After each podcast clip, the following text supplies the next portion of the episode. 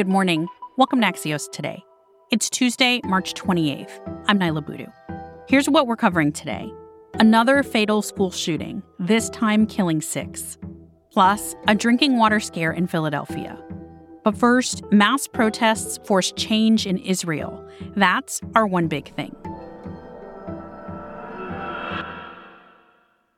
Israeli Prime Minister Benjamin Netanyahu said yesterday he'll delay his coalition's planned judicial overhaul legislation to, quote, avoid civil war. That was after mass protests and Israel's largest trade union called for a strike, all in opposition to Netanyahu's plan to weaken Israel's Supreme Court. Protests have been widespread for months. Axios' Barak Ravid joins us from Tel Aviv with what's next. Hi, Barak. Hi, Niala. Was that civil war statement by Netanyahu hyperbole? I don't think so, but it was odd, because taking into consideration that this entire crisis was of his own making. He's not like this um, bystander or um, impartial uh, monitor from the UN who's just looking at uh, things. He initiated this whole thing, and you know, within three months since his government was sworn in, this judicial overhaul tarnished the Israeli economy, totally destabilized it, created an unprecedented crisis within Israel's military and security services that led the Minister of Defense himself to warn that this situation is a, is a clear and immediate threat to the national security, something that got him fired because of doing his job. And obviously produced international criticism like you know I've never seen, and I'm doing this for 18 years now. So this was a crisis that Netanyahu uh, uh, produced almost on his own, with the help from his far right partners. There were far right groups calling for violence against the pro democracy protesters on Monday night. Did that happen? Unfortunately, it did. There were several cases that were reported by people, uh, mainly in Tel Aviv, but also in Jerusalem, people who were attacked by a gang by the name of La Familia, which is affiliated with uh, a soccer team from Jerusalem and also affiliated with the Israeli right. Several people were attacked, uh, women were harassed, some people were beaten up, some people were pepper sprayed. There were, I think, at least 10 different incidents that, that I heard about. So this delay is until Passover? What happens after that? It's basically until after Independence Day, which means I think something like between six and seven weeks of uh, suspension. This suspension is at least what people think that will happen is that there will be some sort of negotiations under the auspices of President Herzog with the Likud and the opposition parties sending negotiators to try and negotiate an agreed upon uh, legislation. The chances of that happening, I'm afraid to say, are not very high. Or, I mean, there will be negotiations, but I don't see them bearing any fruit. And then the question will be whether, when the Knesset, the next Knesset session opens, whether Netanyahu will resume the whole process, or, as some people think, it will already be too late. Meaning, some of the people around Netanyahu, especially the Minister of Justice, who pushed this thing, said that once you suspend it, it's impossible to resume it again because you lose the momentum and it's it's it's just too hard. Others think that again that Netanyahu brought it to such an advanced stage that in order to turn it on again, it's a matter of hours until he goes for a vote. So what does this move mean for the US Israel relationship? Just look what happened in the pro Israel community in the US in the last few weeks. This thing rattled so many people that for years were the staunchest supporters of, of Israel in Congress. And I think that inside the Democratic Party today, what Netanyahu did in the last 12 weeks caused them, I think, unrepairable damage. Barak Ravid is Axios' contributing correspondent based in Tel Aviv. Thanks, Barak. Thank you, Niala.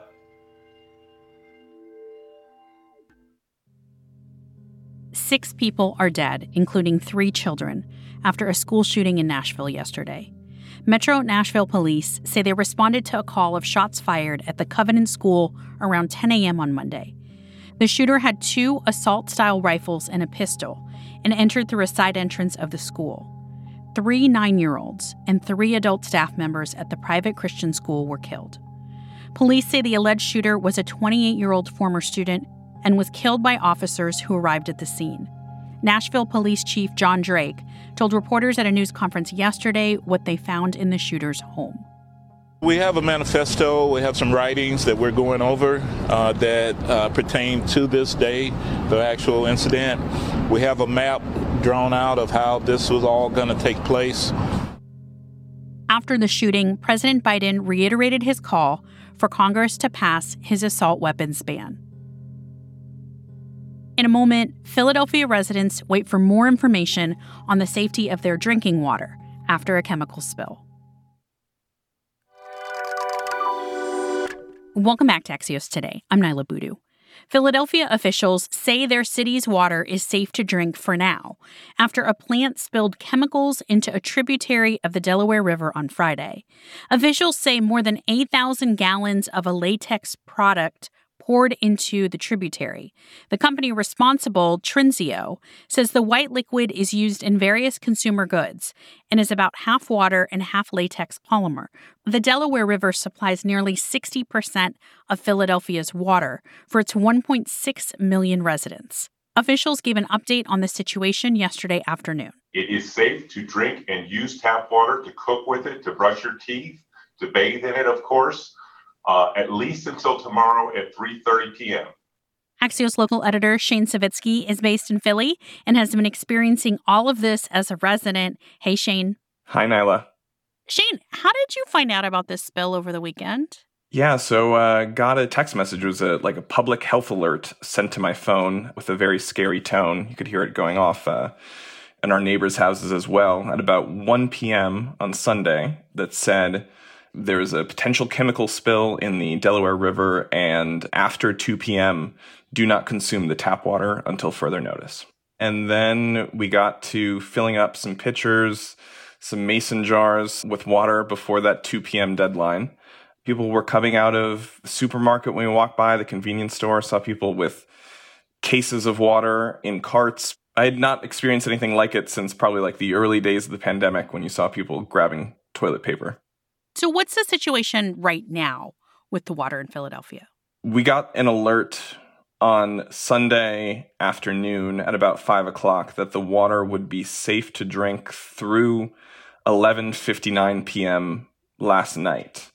Then yesterday at about 5 at 5 p.m. news conference, the city said that the water would be safe to drink through 3:30 p.m. today. They said they hadn't found any contaminants in the water so far, uh, in the river or in the treatment plant along the Delaware River. So now I guess it's just a wait and see till later this afternoon and what their update will be then. Shane, how is the city then preparing for its most vulnerable residents or people who maybe don't have access to other sources of water other than their tap water? During a press conference yesterday, the mayor and, and other city officials said that they were preparing and, and had prepared a, a distribution plan to get water to the city's most vulnerable, you know, the elderly, the the homebound, the unhoused, people who had haven't been able to hear about this news quite yet. So we haven't gotten to that point yet here in Philadelphia, but city officials say they're ready for it should the time come. Shane, this comes not long after the East Palestine spill in Ohio, which also had officials scrambling to test the water and try to keep residents safe. Are there other similarities we should be aware of? I think it speaks kind of to the difficulties of messaging the danger and relaying significant information to people who might not be so trusting in the first place. I mean, this is something so fundamental as the safety of the water that's coming out of our taps here. And you kind of think something like this couldn't happen in a city of, you know, a million and a half people. So I think this is like a real stress test of authorities' ability to communicate such a scary situation. So I have a feeling that they're probably going to be studying how this situation developed in the future. Shane Savitsky is an Axios local editor based in Philadelphia. Thanks, Shane. Thank you. That's it for us today. I'm Niala Boodhoo. Thanks for listening. Stay safe, and we'll see you back here tomorrow morning.